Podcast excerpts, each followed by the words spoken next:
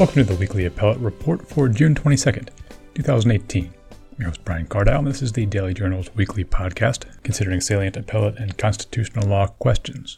Earlier this month, California Supreme Court heard arguments in a protracted fight over a several million dollar legal bill, but it's also a case set to clarify a central state rule of professional conduct, namely whether and how a law firm can effectively have their clients consent ahead of time to that firm's potential future representation of a client that could raise some conflict of interest concerns. To illustrate, in this case, a firm, Sheppard Mullin, Richter, and Hampton LLP, took on a client, JM Manufacturing Company, in a matter, though a conflicts check had revealed the firm had represented in the past and perhaps would represent in the future a party on the other side of the V from JM Manufacturing, though in an unrelated matter. Subsequently, Sheppard Mullin did in fact resume representing that adverse client in the unrelated matter, raising a potential conflict of interest, but one, the firm says, is solved by a waiver JM had signed consenting to Sheppard Mullin's current or future representation of potential adverse clients in unrelated matters. The waiver did not mention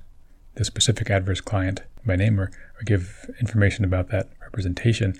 A court of appeal found that we were unenforceable here as a violation of California Rule of Professional Conduct, Rule 3 310, which requires attorneys to receive informed written consent from clients before engaging in potentially conflicting representation. And as a result, the Court of Appeal ordered returned all legal fees JM had paid to Sheppard Mullin and agreed that JM did not owe Sheppard Mullin anything for any unpaid legal bills. The California Supreme Court will now consider the issue, and today we'll hear from three amici who will visit to discuss the arguments on both sides. First, Stephen Rauscher of Rubin, Rauscher, and Blum will explain why, in his view, Rule 3 310 clearly negates the enforceability of the waiver here and why allowing general advanced waivers can dilute the deterrent effect of the rules of professional conduct should have against firms considering representation that could raise some potential conflicts of interest. And on the other side, Mickey Jennifer LaGrange, Spertus, Landes, and Umhofer, LLP, and Richard Painter, professor of law at University of Minnesota Law School, argue that sophisticated, repeat litigation players like JM, especially where, as here, they are represented by independent counsel, are adequately informed by waivers like the kind at issue here, such that there's no Rule 3 310 problem. Moreover, Ms. LaGrange and Professor Painter argue imposing conflict of interest rules too rigidly could lead firms to abandon representation of modest or pro bono clients, and such firms would not want to risk their association with bigger, better paying clients. So we'll unpack all of those arguments, but first, a couple of housekeeping points. As of just a month or two ago, we are now downloadable on your mobile devices. You can find us on iTunes or on the podcast app on iOS devices. Your subscriptions, uh, clicks, likes, and reviews are very appreciated there. Of course, you can always find a program on the Daily Journal website at dailyjournal.com. And also, regular reminder that listeners of the podcast are entitled to one hour of California CLE credit that can be found by taking a short true false test on the dailyjournal.com site where this podcast appears. Without any further preamble, then, welcome Stephen Rauscher to the podcast. He is a partner with Rubin Rauscher, and Blum in Los Angeles. He filed a amicus brief on behalf of the Beverly Hills Bar Association in support of the defendant and appellate here, JM Manufacturing Company. Mr. Rauscher, welcome to the podcast. Thanks very much.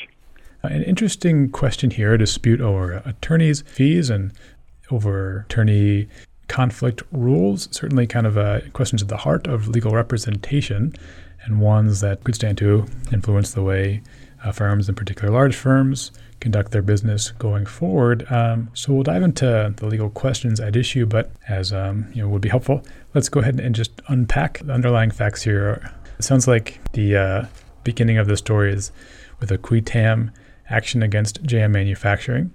Um, this party supported the amicus brief. It was brought on behalf of the U.S. government and a number of other parties, including one South Tahoe Public Utility District.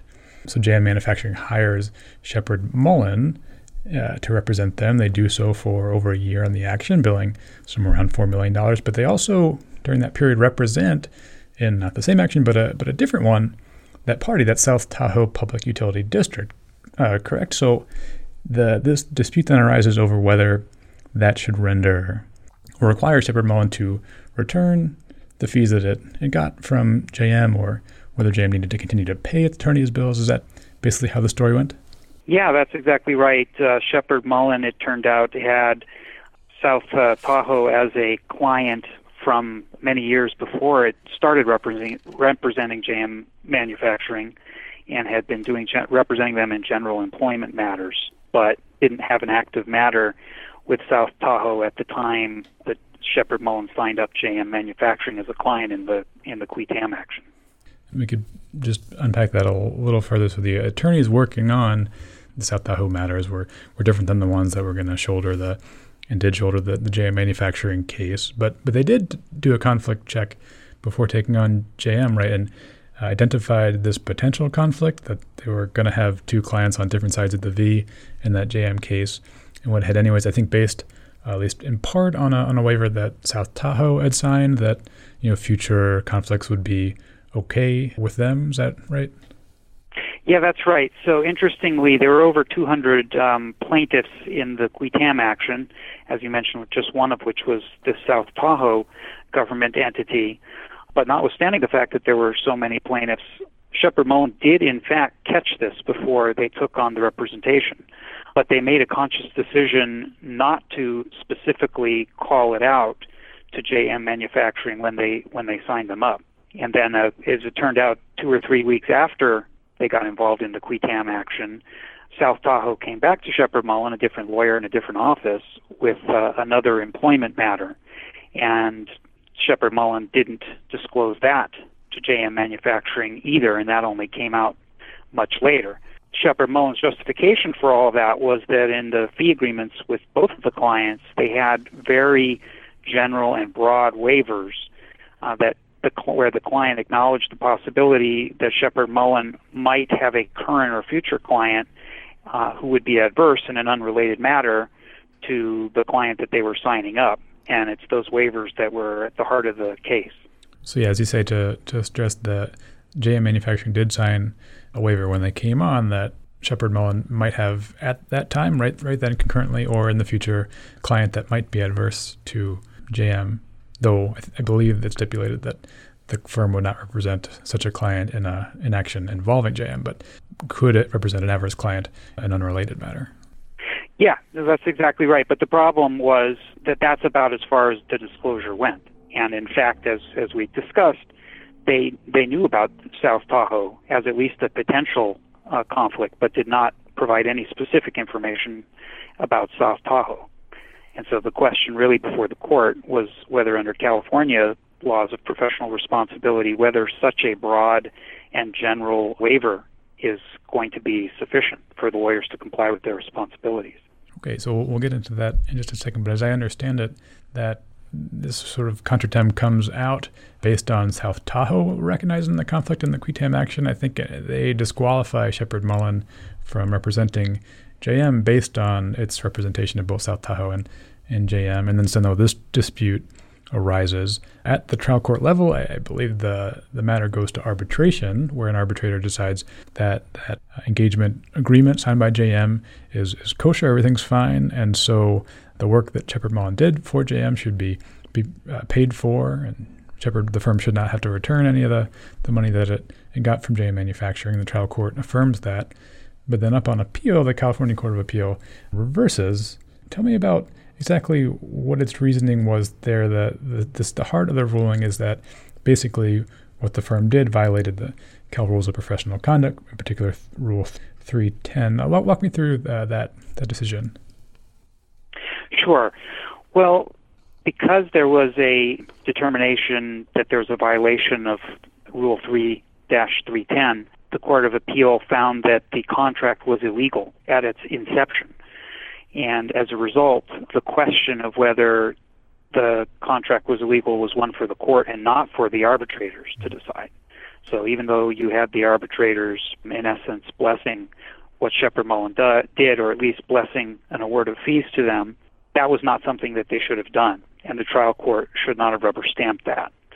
So you that was one of the issues before the Supreme Court as to whether or not that was an appropriate ruling by the Court of Appeal. But assuming that it was that part of it was on the arbitrability question, then the question is, well, was the Court of Appeal right in finding that there had been a violation of 3-310. The the nub of the issue with 3-310 is that a, a lawyer who has a potential or an actual conflict has to provide sufficient information to the client so that if the client is going to provide a waiver, they do so based on informed consent. And what the Court of Appeal found was that this very these very broad waivers applying to both current and future clients did not have enough information in them so that the client could be giving informed consent. I guess there's one other aspect to it that I think really bothered the Court of Appeal, which was that Sheppard Mullin, prior to being disqualified from the Qui Tam action, when they you know learned about the motion to disqualify, they went to South Tahoe and essentially offered to pay South Tahoe $250,000 if South Tahoe would back off of its motion to disqualify. Mm-hmm. And I think that was a part of the circumstance that really bothered the, the Court of Appeal in finding that Sheppard Mullin had acted inappropriately. As you say, the the heart of the question then is the the idea of whether the, or not the consent was sufficiently in, informed, whether the party had enough information. Because uh, d- describing it, it sounds like at least technically consent is given, but the question is whether or not that consent was informed. So is that is that what the the decision turns on? Yes. And the idea being that because the terms of the waiver saying you know there may or may not be now or in the future some party too vague, and so when the as opposed to saying you know we are aware of this party that could require our active work in the future and that party is adverse, that the latter would be you know providing more information, basically. Yeah, exactly. I mean, the, the definition of informed consent under the California rules of professional conduct is that you, the client has to be given enough information to understand the actual and reasonably foreseeable adverse consequences, as well as being provided with information about the relevant circumstances. So, a broad statement that we may, as you said, we may or may not currently or in the future represent clients who are adverse to you, that really doesn't comply with the disclosure requirements. There are a couple of cases cited by Sheppard Mullin before the Court of Appeal and, before the High Court And that, that seem to provide some favorable uh, imprimatur upon the idea of advanced waivers, letting clients know they, they might in the future, but maybe don't now, have conflicts. One I believe is a Visa, a, a, couple of others. But the Court of Appeal says that even though those cases might seem to favor advanced waivers in certain contexts, they, they don't help Sheppard Mullin here. Could you unpack that for me? Sure.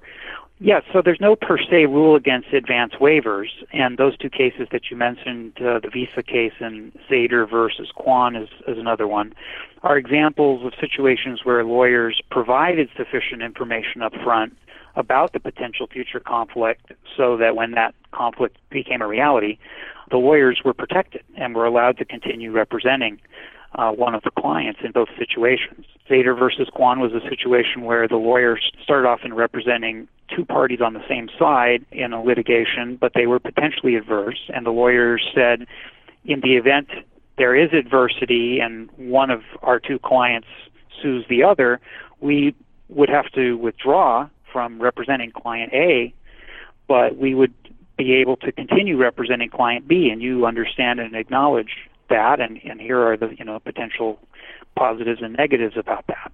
And the client signed off on that, but then later tried to disqualify the lawyer, and the court said no, that was sufficient information, that was informed consent, but there was a lot of specific discussion that went into that, and that was actually different than what happened with Sheppard Mullin. Now, in your amicus brief filed supporting JM Manufacturing here, one thing that you do is you lay out this, this state rule of professional conduct as compared to the uh, the ABA comparable rule to show that, in your view, it was violated here. How uh, how do those two rules compare, and in such a way as you say demonstrating uh, the, the violation here? Sure. First, I should say that the amicus brief was filed on behalf of the Beverly Hills Bar Association, which I'm the chair of the amicus committee, so I'm very proud to have been able to do that. And we felt that this was a matter of professional responsibility that was of importance to California lawyers, which is why we got involved. And uh, in particular, as you know, uh, at the time, the state, the Supreme Court, and the state bar were in the process of revising the rules of professional conduct in part to bring them more in line with the ABA rules. That being said, although they renumbered the rules, they just recently approved a renumbering of the rules to correlate to the ABA rules, there still were and still will be differences between the California version and the ABA version. And when we're talking about the issue in the Sheppard Mullin case, uh, I think it again comes back to that question of well, what is the definition of informed consent? And California, even though they're renumbering their rule, is staying with the definition that I gave earlier, whereas the ABA rule has a what I would characterize as a less robust definition of informed consent. It requires quote, adequate information and explanation about the material risk and reasonably available alternatives, end quote. But that is a less robust requirement than, than the California rule. One other piece of this that seemed to be of interest to the court and that, that I'm curious about is in, in your view, uh, what exactly constitutes the violation of the rule here? As we've described, that adverse client, that's on the, the other side of the V from JM Manufacturing, Sheppard Mullin was not actively doing work for them when they took JM Manufacturing on as a client. Subsequently, they did do some more work, uh, a different attorney in a different office in an unrelated matter did some work for that client. So, in your view, is, is the the advance waiver itself a, a violation? Is it problematic? Is or is it just the signing of that waiver and then that in tandem with the, the, subsequent work for the adverse client without sort of a, a secondary additional waiver brought to the attention of JM Manufacturing?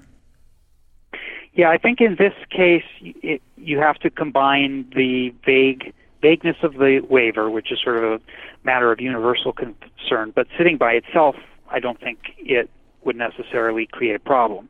It's when you look at it in conjunction with the fact that three weeks later, three weeks after signing up JM Manufacturing, Sheppard Mullin started doing work again for South Tahoe. Now, I think one of the key issues, and one that the court signaled in a letter before oral argument that it was interested in, was well, what about at the time that JM Manufacturing actually signed the engagement agreement? Could it be said that South Tahoe was an existing client? Mm-hmm. And I think the answer to that, as it came out in oral argument mm, and reading the tea leaves, seems to be that South Tahoe probably was a current client, even though there was no active quote unquote matter going on at the time. The nature of the fee agreement with South Tahoe was such that the the matter that was described in that fee agreement was just general employment matters. And so it was not a situation where they would work on one employment matter and then they would stop representing South Tahoe altogether. And then maybe six months or a year later, a new matter would come up and it would be treated essentially as a new matter. There was not a provision in that in the fee agreement that sort of dealt with that dormant period. And so my reading of it is that, especially when you look at the fact that Sheppard Mullin did actually identify South Tahoe as a as at a minimum of potential conflict, that they should have provided that additional information at the inception.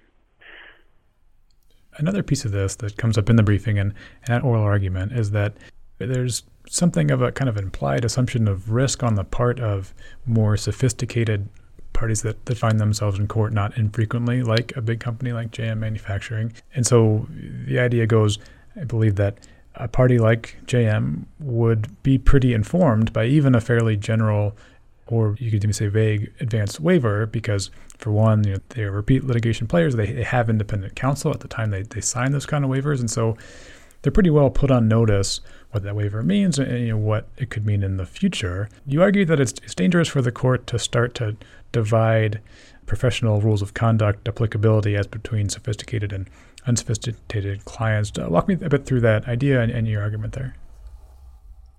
Sure. Well, there's a couple points there. First of all, in adopting the new rules, which don't apply to what Sheppard Mullin did, but presumably, you know, will be of interest to the bar going forward, the California State Bar did not embrace all of the language that appears in the ABA equivalent rules on this question of sophistication of client. And it is true that under the in ABA states there is a little bit more of a bright line that's drawn between a sophisticated and unsophisticated client. Under California law, that issue is not irrelevant to the decision making. But the focus of California law is, as we talked about, informed consent. And along with that, under California law, clients are allowed to waive a number of conflicts that they might not be allowed to waive in other states.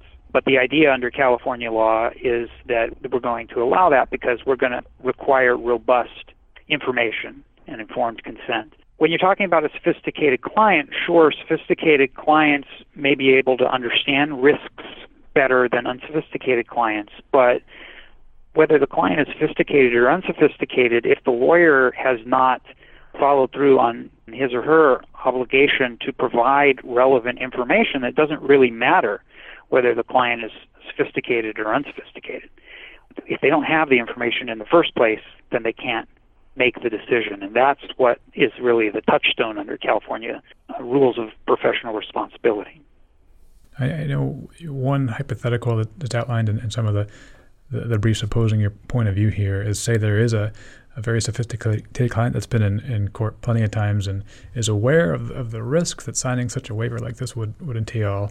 And the hypothetical further goes that even though that party is, is aware of the risks, that sort of rigid enforcement of the waiver or the, the conflict rules in, in, a case like this would make it such that such a party just wouldn't be able to hire on the, the law firm of their choice because a law firm would be kind of um, timid and, allowing them to sign a waiver like this, thinking they would be violating professional rules. Um, do you think that that is a, a, a concern?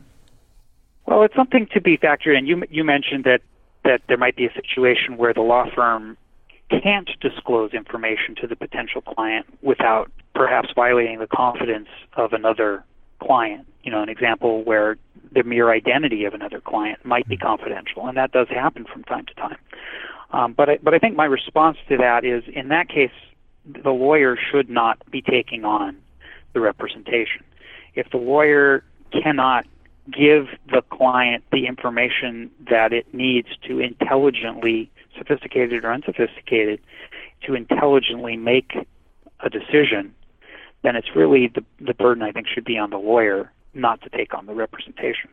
So I mean, yes, there's there is some potential for you know reducing choice amongst clients, but by the same token, you know you're increasing information that's being given to clients so that you hopefully avoid the types of situations that we had uh, in this case where the client says, well, gee, if I had known that, I would uh, have reached a different decision.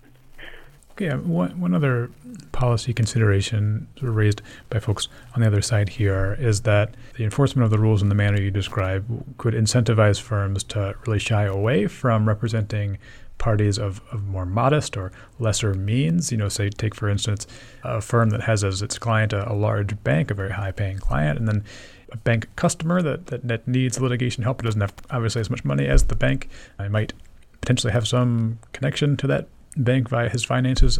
And so a firm would shy away from taking on a party like that, uh, thinking that doing so could potentially disqualify its representation of the, the much higher paying client. Uh, what's your response to, to that sort of policy argument? Well, again, there's no bar to taking on the representation, there just has to be disclosure so that the client can give informed written consent. You know, this is I think this is a problem primarily created by, you know, firms getting bigger and bigger and the concern is not so much about the, the, the conflicts that they don't know about, or excuse me, that they do know that they do know about, because the ones that they don't do know about, they can provide the informed written consent. So I think the concern generally arises because they're so big with so many matters that they're concerned that there may be something that they don't know about. And I mean, that's just a problem endemic to big firms. It's not going to be as much of a problem for smaller firms. So I, I think that there's some legitimacy to that argument, but again, it really comes back to making sure that the lawyers are doing what they need to do in this day and age with you know computerized conflict checks and so forth, so that they can give the information to the client to make an informed decision. And then if the client, knowing that you know the firm represents a bank in an unrelated matter, if they feel comfortable, they can sign the waiver, and then there's nothing to stop the firm from representing that uh, low income or pro bono client. To wrap up, you were at oral argument uh, earlier this month. Overall, what, what, were your thoughts? It did seem like that the justices were challenging the attorney representing Sheppard Mullin as to the fact that the firm didn't go back and, and let JM Manufacturing know about it picking up work for South Tahoe, but they also challenged the attorney representing JM you know, as to the fact that it's his client was, was a sophisticated player. You know, overall, what, what were your thoughts? Well, I think you hit on exactly the two issues. But what I was that were that really were front and center during during oral argument. Uh, but what I was struck by was um, I came into the argument assuming that the Supreme Court was going to try and find some kind of narrow way to reverse the ruling, which had the rather draconian effect of requiring Sheppard Mullin to disgorge all of its fees. And I came out of the oral argument not at all convinced that that's what they were going to do, because I came out of the oral argument uh, with the strong impression that what happened here really bothered the justices, that they really felt that, that Sheppard Mullin had enough information that it should have disclosed to the client either at the time the agreement was signed or shortly thereafter, so that the, the client would have appropriate information to make a decision. And they were really bothered that that didn't happen. Okay, well, we'll find out here in the next few weeks uh, just what the, the court did think about about the matter. But we'll, we'll leave it there for now. Stephen Rauscher from Rubin Rauscher and Blum in Los Angeles. Thanks very much for being on the podcast uh, to speak about the case. I really appreciate it. My pleasure.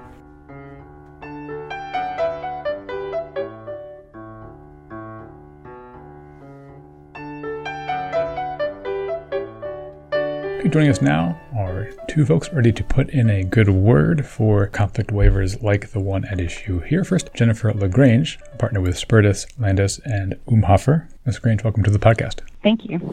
And Ms. LaGrange filed an amicus brief on behalf of the amicus curiae legal scholars. One of those scholars is Professor Richard Painter, the S. Walter Ritchie Professor of Corporate Law at the University of Minnesota Law School, so the former associate counsel to the president in the White House counsel's office, the chief ethics attorney under George W. Bush, and presently a candidate for U.S. Senate out of Minnesota, running for the seat vacated by Al Franken and currently filled by Senator uh, Tina Smith. Professor Painter, welcome to the podcast. Thank you. So, uh, listeners just heard from Stephen Rauscher, laid out some of the underlying facts here in in the case. Um, but uh, Jen, if, if, you would like to um, highlight a few that, that, you think are particularly relevant to, to the arguments that you advanced in the, in the amicus brief, we could go ahead and, and, and do that now. So, um, what what are, in, in, your view, some of the, the, more salient facts here one would want to have in mind uh, when considering the uh, advanced waiver and, and other questions at issue here?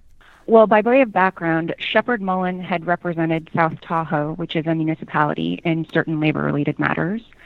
And later, South Tahoe uh, became a real party in interest in litigation against JM Manufacturing. In 2010, JM wanted Sheppard Mullin to represent them, and Sheppard Mullin ran a conflicts check, which disclosed some prior work for South Tahoe, although the last work had been done five months before. Uh, South Tahoe had executed a general waiver of potential future conflicts, and therefore Sheppard Mullin did not disclose the prior representation of South Tahoe in agreeing in negotiating a engagement letter with JM, the Sheppard Mullin offered a waiver that said that they may currently or in the future represent someone in an unrelated matter that is adverse to JM. And by agreeing to take the engagement, JM would agree to waive the duty of loyalty as long as Sheppard Mullin maintained confidences. The other matter was not substantially related to the engagement, and Sheppard Mullin had not obtained confidential information uh, material to the other representation. Now, on JM's part, they had independent in house counsel negotiating the waiver with Sheppard Mullin. The court opinion says that they spent two hours in the meeting and that independent counsel made handwritten edits, including to the paragraph preceding the conflict waiver. Now, it's also important to note that that lawyer in a declaration said that they were told that there were no conflicts and that if they had known that they would have declined the representation. So there's a factual issue there. Uh, later that same month, Sheppard Mullin in San Francisco began working for South Tahoe again.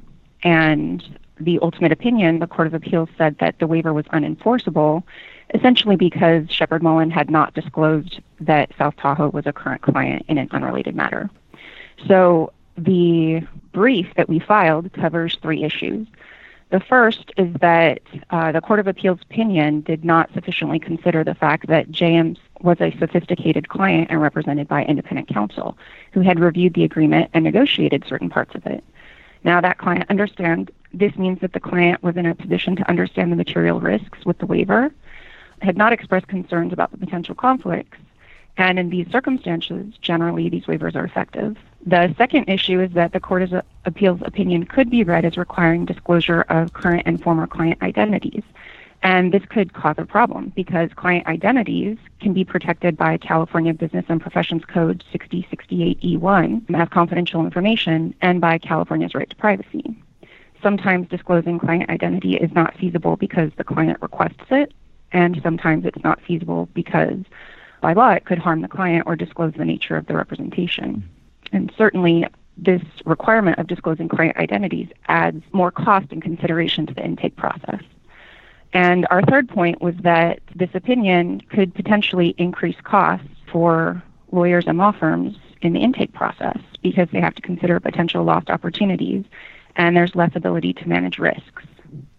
So we'll unpack each of those in a moment in, in individually. But to start, uh, Professor, could I ask you? Uh, there is sort of an overarching policy consideration laid out at the beginning of the brief where you say that enforcing uh, rigid conflict rules will, I'm quoting now, uh, accelerate a worrying trend in which the most prominent law firms represent the biggest clients, and as a result, might decline to represent clients of, of lesser uh, means or, or pro bono clients. Uh, describe to me that, that worrying trend you describe, and I guess just how, how worrying it is.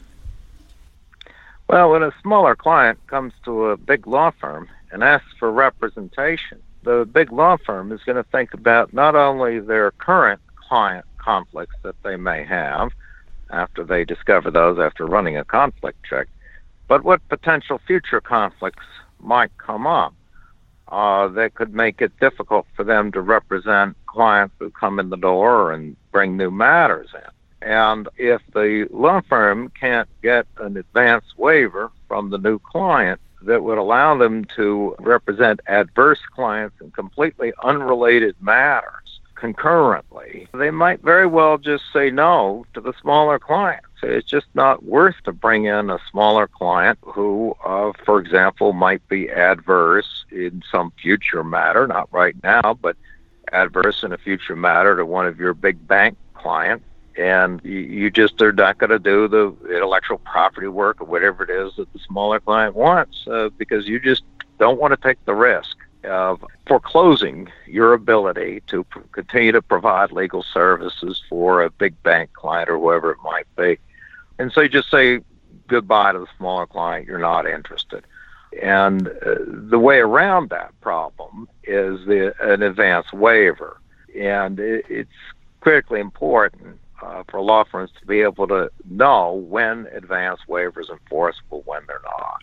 When are client consent to conflicts valid? When are they not? If you don't know, you just don't want to take the risk, and you just may want to say no to the new client.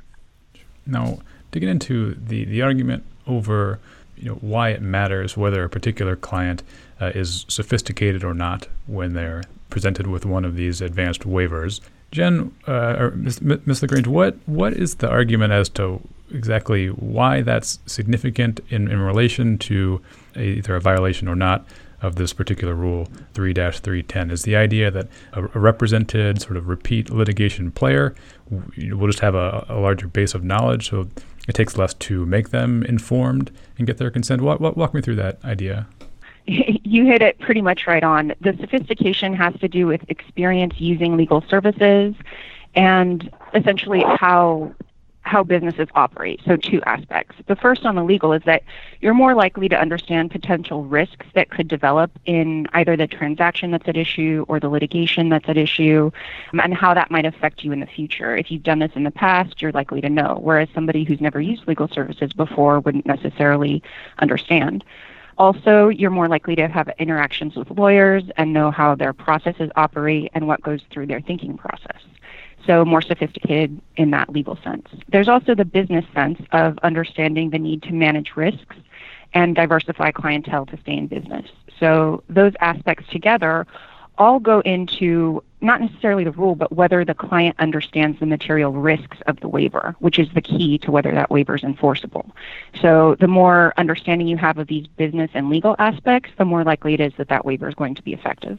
Professor, do could you or foresee any difficulty in courts trying to figure out exactly the line between what constitutes a, a sophisticated and unsophisticated client of, of legal services? Well, that could be difficult if you apply a, a range of different factors.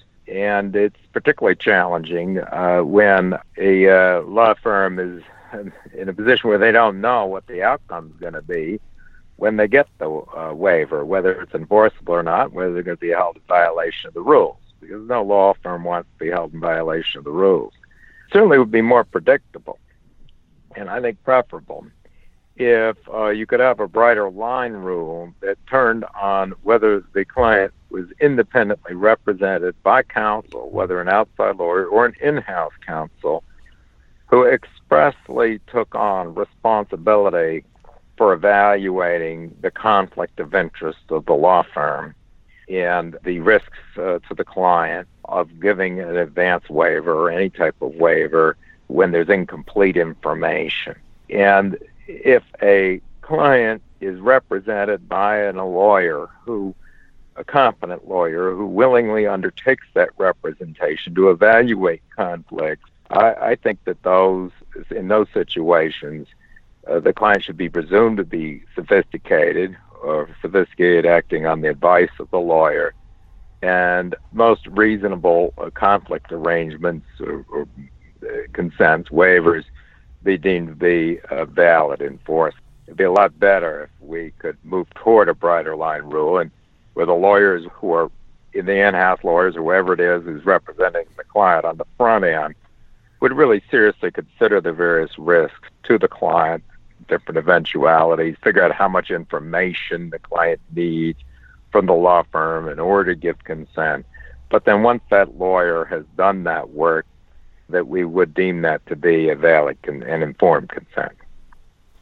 One sort of a dire seeming hypo that you guys set up in, in, in this brief is makes the situation sound like a, a particular client could be seeking representation from the firm of their choice, but were that firm not able to use these types of waivers, it would create a situation where it would just be impossible for that client to, to hire that firm. I guess that could Jen, could you describe to me how, how that would, would potentially just keep parties from being able to, to get the attorneys that they would want?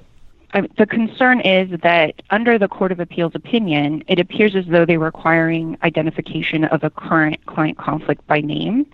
And as we discussed a few minutes ago, that could be prohibited by law. Either the client requests it, or you know as a lawyer and therefore prohibited by law from disclosing it because it will harm the client.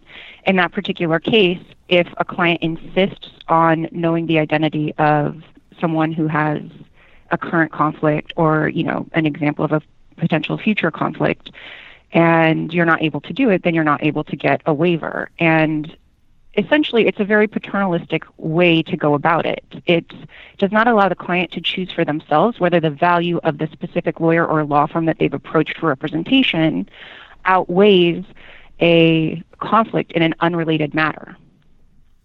Professor, you, you mentioned how future clients that could come on and potentially be adverse could be unknown at the time a, waiver is signed, both unknown to the firm and you know, obviously to the, the, the client coming on board. With this idea of sophistication, how does it sort of solve the problem that a party is either represented or deemed sophisticated? You know, how, that, that doesn't seem like it would necessarily help them know you know the, the future and how litigation opportunities will arise for a firm you know then it still seems sort of difficult for them to be able to envision the sorts of clients that a firm might might have on. Well, yes, but this this is uh, part of the uh, evaluation of the of the risks involved uh, when a, a waiver is granted, uh, the risks to the client. And remember, our discussion here is focused on adverse representations in entirely unrelated matters. Mm. If you're getting into representations in related matters, it, gets a lot trickier. But if you have a representation in an unrelated matter, the risk of actual harm to the client from the conflict is very much minimized. uh, remember that a former client conflict is related to unrelated matters. So here, what you're really doing on a lot of the with a lot of these advance waivers is agreeing that even though the representation is an ongoing one, that you're going to play by the same rules that would apply to a former client conflict. So it's not that you don't have any protection at all. You're just choosing to shift from one regime, the much stricter conflict regime for current conflicts, to the substantially related matter test that's used for former client conflicts. And that's a decision that I, I think a client should be able to make and make a commitment to if they are represented by counsel that has specifically undertaken the responsibility for advising the client of the advantages and disadvantages of doing that. And uh, if you don't allow that, what you're going to have is, is a lot of law firms are going to just say to some smaller clients in particular, it's just not worth the risk of taking you on if it's going to make it hard for us to serve some of our bigger clients if something adverse comes up. Jen, one one theme in oral argument that seemed to come out that interested the court was that you know that sort of may all be well and good. It might be perfectly true that the case is a, a sophisticated client comes in with its eyes open to how the representation might go, having signed one of these waivers. But that sort of nonetheless, the court seemed like a firm could still in the future give some additional details, maybe a secondary waiver or just a heads up that it's then actively starting some work for uh, an adverse client in an unrelated matter. This seems to get into an, another theme of your brief that there could be situations where it's not so easy to, to provide details like that. Could you uh, address that in that, that, that piece of your brief as well? So the court was spot on in that these discussions need to be tailored to the client. And as Richard is saying, when you're dealing with a sophisticated client, they're more familiar with what it means to have the current, past, and future conflicts. So in all cases, under the old and the new rules that have just been adopted, it's always been the case that you have the duty to reevaluate material change in circumstances and whether that requires new disclosures and new consents. Now, in this case, the facts were pretty interesting because at the time that JM took the representation, Sheppard Mullin had not represented South Tahoe for the prior five months. And then within, I think it was three or four weeks of taking on the representation, the San Francisco partner of Sheppard Mullin started representing South Tahoe again. Now, there was very little discussion that I saw in the uh, Court of Appeals opinion and then also at argument as to what exactly could have been the material change in circumstance. So that should be an interesting ground for discussion. Like, what is that material change in circumstance that triggers a duty to provide new disclosures? But in this particular case, even with an attorney diligently re reviewing prior conflict waivers, it only happened within three to four weeks. And I think that's an important consideration. Um, that and the fact that it was a completely unrelated matter, you know, those factors together, they're very important in evaluating the effectiveness of this particular waiver. The, the, the time between the, the signing of the original waiver and then the subsequent work that Sheppard Mullin did for, for South Tahoe, that, that was also a bit of a focus at oral argument as to, I guess, just whether or not the firm was representing South Tahoe at the time JM came on or whether they're only representing them once they were starting to do active work. I guess why, Professor, is that an important question here in determining whether the the waiver is enforceable? Well, I'm not so sure it should be, but uh, if uh, you're going to focus on the material risk to the first client, to the client giving the waiver, obviously what what the law firm is doing for the second client and when they're doing it, it can be relevant. It can be relevant to the risk of confidential information being disclosed or anything else like that my my preferred approach to this. I'm not sure it's the route the courts are ultimately going to go. I mean, but is that remember there is no waiver of the duty to keep confidences. Mm-hmm. There is no waiver of uh, the uh, the duty not to be adverse to the client in the sub- same or substantially related matter. Those duties remain intact, and all we're talking about is adverse representation in an unrelated matter where there's a continuing duty to keep confidences, that in that circumstances, uh, all I can say is that from a policy perspective, we'd be better off with a brighter line rule where the client uh, that's giving the waiver is independently represented by counsel, uh, and the counsel gives advice on whether that can be consented to or not. And if it is, that it's it's valid. If we start getting into lots of different that could be used to unwind the, the waiver, we are going to increase the unpredictability here. And if I'm running the law firm, I'm going to be much more inclined to just say uh, no to the initial representation that's going to put me in this situation where I may, you know, at least take a risk of this type of litigation if I want to go do something uh, completely unrelated but adverse for another client. You mentioned that there are certain duties that are not waived by, by dint of client signing this waiver. Um, that that also seemed to be something of interest to at least a, a couple of judges, uh, justices at oral argument. Kind of the idea of whether any of the attorney-client duties, the duties attorney owes to clients, could be contracted around or uh, waived by clients. Uh, Jen, is that is that idea one that is being sort of posited by the counsel for Sheppard Mullin here? Is that sort of kind of outside of the case, whether or not, sort of as a general matter, all attorney-client duties could be could be waived or contracted around? Well, they're contracted around in the sense of the conflict issue. If you're informed and you understand the material risks, then you can contract around it to the extent it doesn't otherwise implicate your duties of loyalty and confidentiality, no matter what you have the duty to maintain and violate your client's confidences. So you could never do that.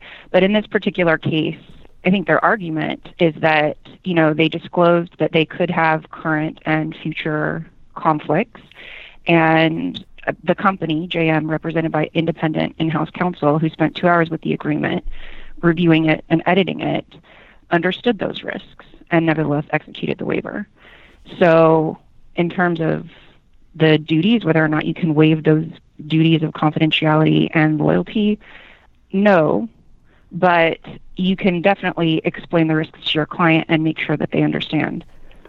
Listeners heard from, from Stephen Rauscher one point that, that he made and, and argued in his brief is that, you know, ethical rules are there for a reason, and, and so kind of more so we're, we're, trusting the firm to kind of police when it's situations, its representations become too adverse or just too problematic, uh, as, as he put it, sort of, you know, the proverbial fox guarding the hen house. Pro- Professor, what, what is your thought on, on that policy ar- argument?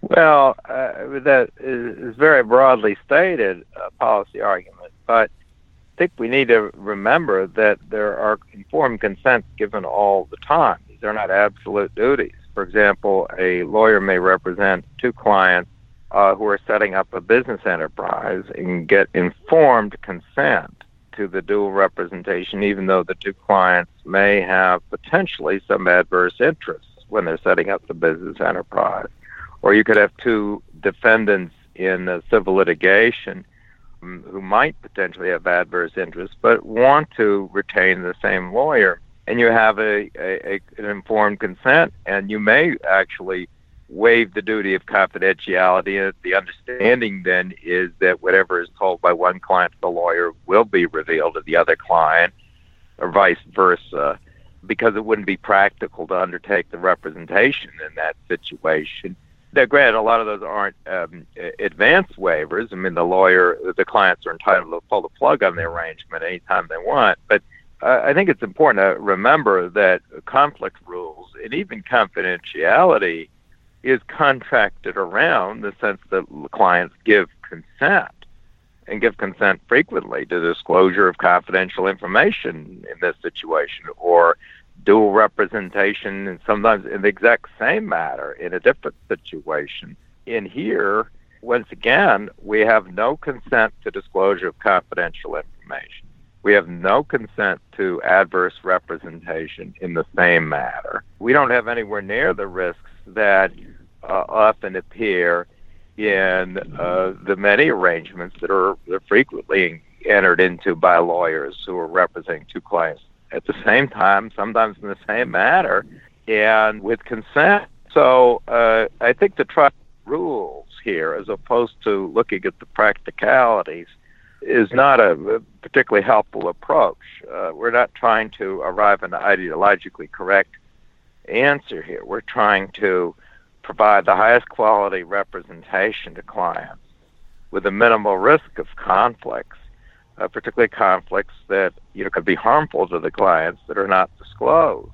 And one of the questions I'd raise with respect to this case is what exactly is the specific harm to the client uh, that arises from the conflict uh, that is at issue here. Let me just revisit briefly the other main policy argument in your brief about how these rigid rules could incentivize firms against taking on representation from clients of, of more modest means or pro bono clients. You know, one point that, that Mr. Rauscher made in, in, in, the previous segment was even if that sort of incentive structure is set up with rigid rules, there's plenty of opportunities for firms to just say, you know, give a little bit more notice to clients as, as needed to make sure everyone's uh, you know comfortable with any adverse situations that come up, and so it's not quite as dire of a situation as you, you describe in, in your brief that firms would be very shy from taking on these kind of clients. I guess, uh, Jen, what, what are your thoughts on on that that sort of idea? Well, I guess my first response would be in this particular case, that opportunity was provided because the disclosure was very clear. We may currently represent clients who are adverse to you in unrelated matters. Uh, by taking on this representation, you acknowledge that and you're still okay with it. And um, as we've discussed, independent counsel reviewed that for, according to the court's opinion, two hours and made handwritten notes there mm-hmm. and never raised a concern that, you know, it's our policy not to take on adverse matters. Who are these adverse people that you're talking about? Who are they? Because if those questions are raised, that invites the opportunity. Well, um, let me go back to them. Let me see if they're okay disclosing it. They're not okay disclosing it. How much does that matter to you? This invites discussion with your client, which is what you should be having because the goal is, again, to make sure that they understand these risks. So in this particular case, we believe that opportunity was provided to this client and they did understand those material risks. Okay, uh, Professor, and then uh, Jen, I'd invite you to, to hop in as well, just in terms of how you, you thought the oral arguments um, went. Uh, did what uh, what sort of point seemed to be most important to the justices, and which you know kind of how did you see them conceiving or th- thinking about this issue before them? I think what struck me the most initially was uh, a focus on Sheppard Mullins' duty to the the former current client, depending on how you come out on that dispute, South Tahoe and whether or not the JM engagement triggered a duty to South Tahoe. And that was interesting because it was not quite essential to the holding, what they were dealing with. But it's interesting because the opinion should provide good guidance on what constitutes a material change in circumstances that will trigger new disclosures potentially and new informed consents. So that was particularly interesting. Um, I also found it interesting that there was very little discussion about the concern, at least in um, the briefing, the supplemental briefing addressing the new rules, about this required disclosure of the client identity and potential roadblocks to that. And it would be very useful if there could be some guidance and discussion on that. Professor, do you have thoughts on the oral arguments? Well, I, I think that generally in oral arguments, the justices they're going to try and get information from the lawyers about this specific case and how different legal rules play out based on the facts in this case. The justices are capable, uh, you know, of working out the um, the broader ramifications of a decision. Of course, that's what they want to do: is come up with a decision that not only resolves the facts of this case, but addresses, uh, you know, gives some guidance for other law firms in other similar situations going forward, but they may not want to get into all of that. And you know what kind of approach, whether a bright line rule or as I'm suggesting is preferable or some other approach is preferable. Uh, so oral arguments aren't always a good indication, particularly in something a case like this of where it's going to come out because uh, they're well aware of whatever they do here. Is going to have very broad ramifications in a lot of other cases with very different fact patterns but I'm not sure they're going to want to get into all of that with the lawyers in oral argument. I don't see there's a particular value of that.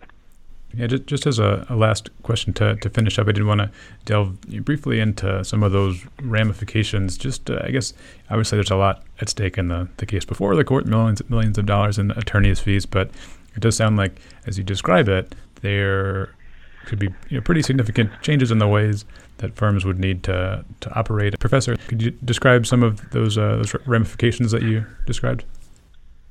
Well, the concern that a lot of firms have, particularly the larger firms, is that there are certain uh, clients that they're very dependent on for their business model, whether it's investment banks for the New York firms or some large technology companies for Bay Area firms, or the list goes on, or entertainment giants for the Los Angeles firms. I'm just throwing out a few examples, but a lot of firms have a business model where there are uh, you know, fewer than a dozen uh, anchor clients. Sometimes only one or two anchor clients that provide a lot of business, and they want to be able to do just about anything for one of those anchor clients that that client needs done. They don't want the uh, client to be told there's a conflict, so you got to go to a different law firm. Mm-hmm. Because once the client goes to a different law firm, that gives the other law firm a chance to uh, to move in on, on other business.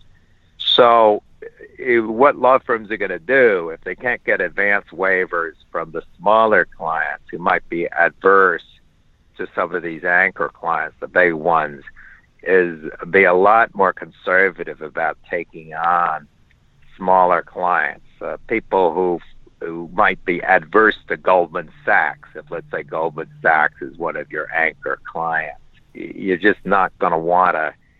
Uh, you're just not going to want to take them on uh, because if you take somebody on as a client in an intellectual property matter, and then they're getting into an argument with Goldman Sachs, and Goldman Sachs wants confidential advice behind the scenes as to what they could do in that dispute.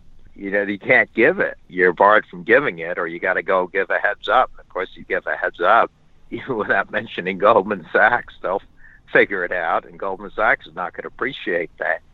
So, you know, the bottom line is that a lot of firms, particularly in today's very competitive business model, the, environment, the bigger firms, may just focus on their big clients and then take on some other clients who just uh, there's no way they're going to have an adverse situation with the big ones. Uh, but they're not going to play around with the clients who, who might pose that risk unless they could get an enforceable advance waiver along the lines of what's at issue in this case. And if uh, you specialist lawyers, such as intellectual property lawyers are very, very highly talented uh, criminal defense lawyers, whatever it is, are associated with those firms, that can cut back on the range of options that people have when they're looking for a, for a lawyer to represent them if they happen to be one of those smaller clients. Jen, is that the, the most salient consideration in your mind as well that firms might lean towards the bigger clients and, and leave smaller clients uh, struggling to find uh, the representation they'd like? Yeah, I mean, this is all about client choice and client options. And the more options that clients have, you know, the better it is for them. And by increasing roadblocks to these waivers, it's restricting, it's having the effect of restricting the options for these clients. It, it, that's not the goal, right? The goal is that you want clients to be able to choose their lawyers and make decisions for themselves whether or not the identities of somebody, some other client in an unrelated matter matters to them versus their ability to get the lawyer of their choice. Um, that's what this is all about. Okay, well, certainly uh, attorneys across the state here will, will be very interested in how the court comes down here in a few weeks, but uh, we'll, we'll, go ahead and leave it there. For now, uh, Jennifer LaGrange, a partner with Spertus, Landes, and Umhofer, thanks very much for being on the podcast. Thank you. And uh, Professor Richard Painter from University of Minnesota Law School. And thanks you for being on the podcast and uh, good luck in your campaign. Thank you so much.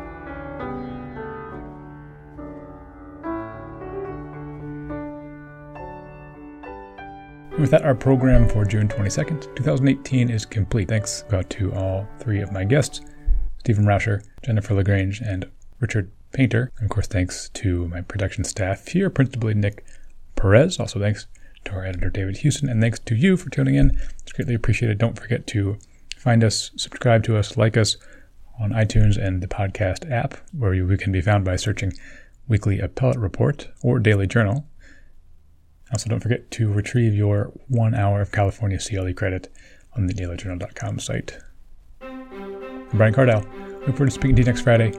Have a great week.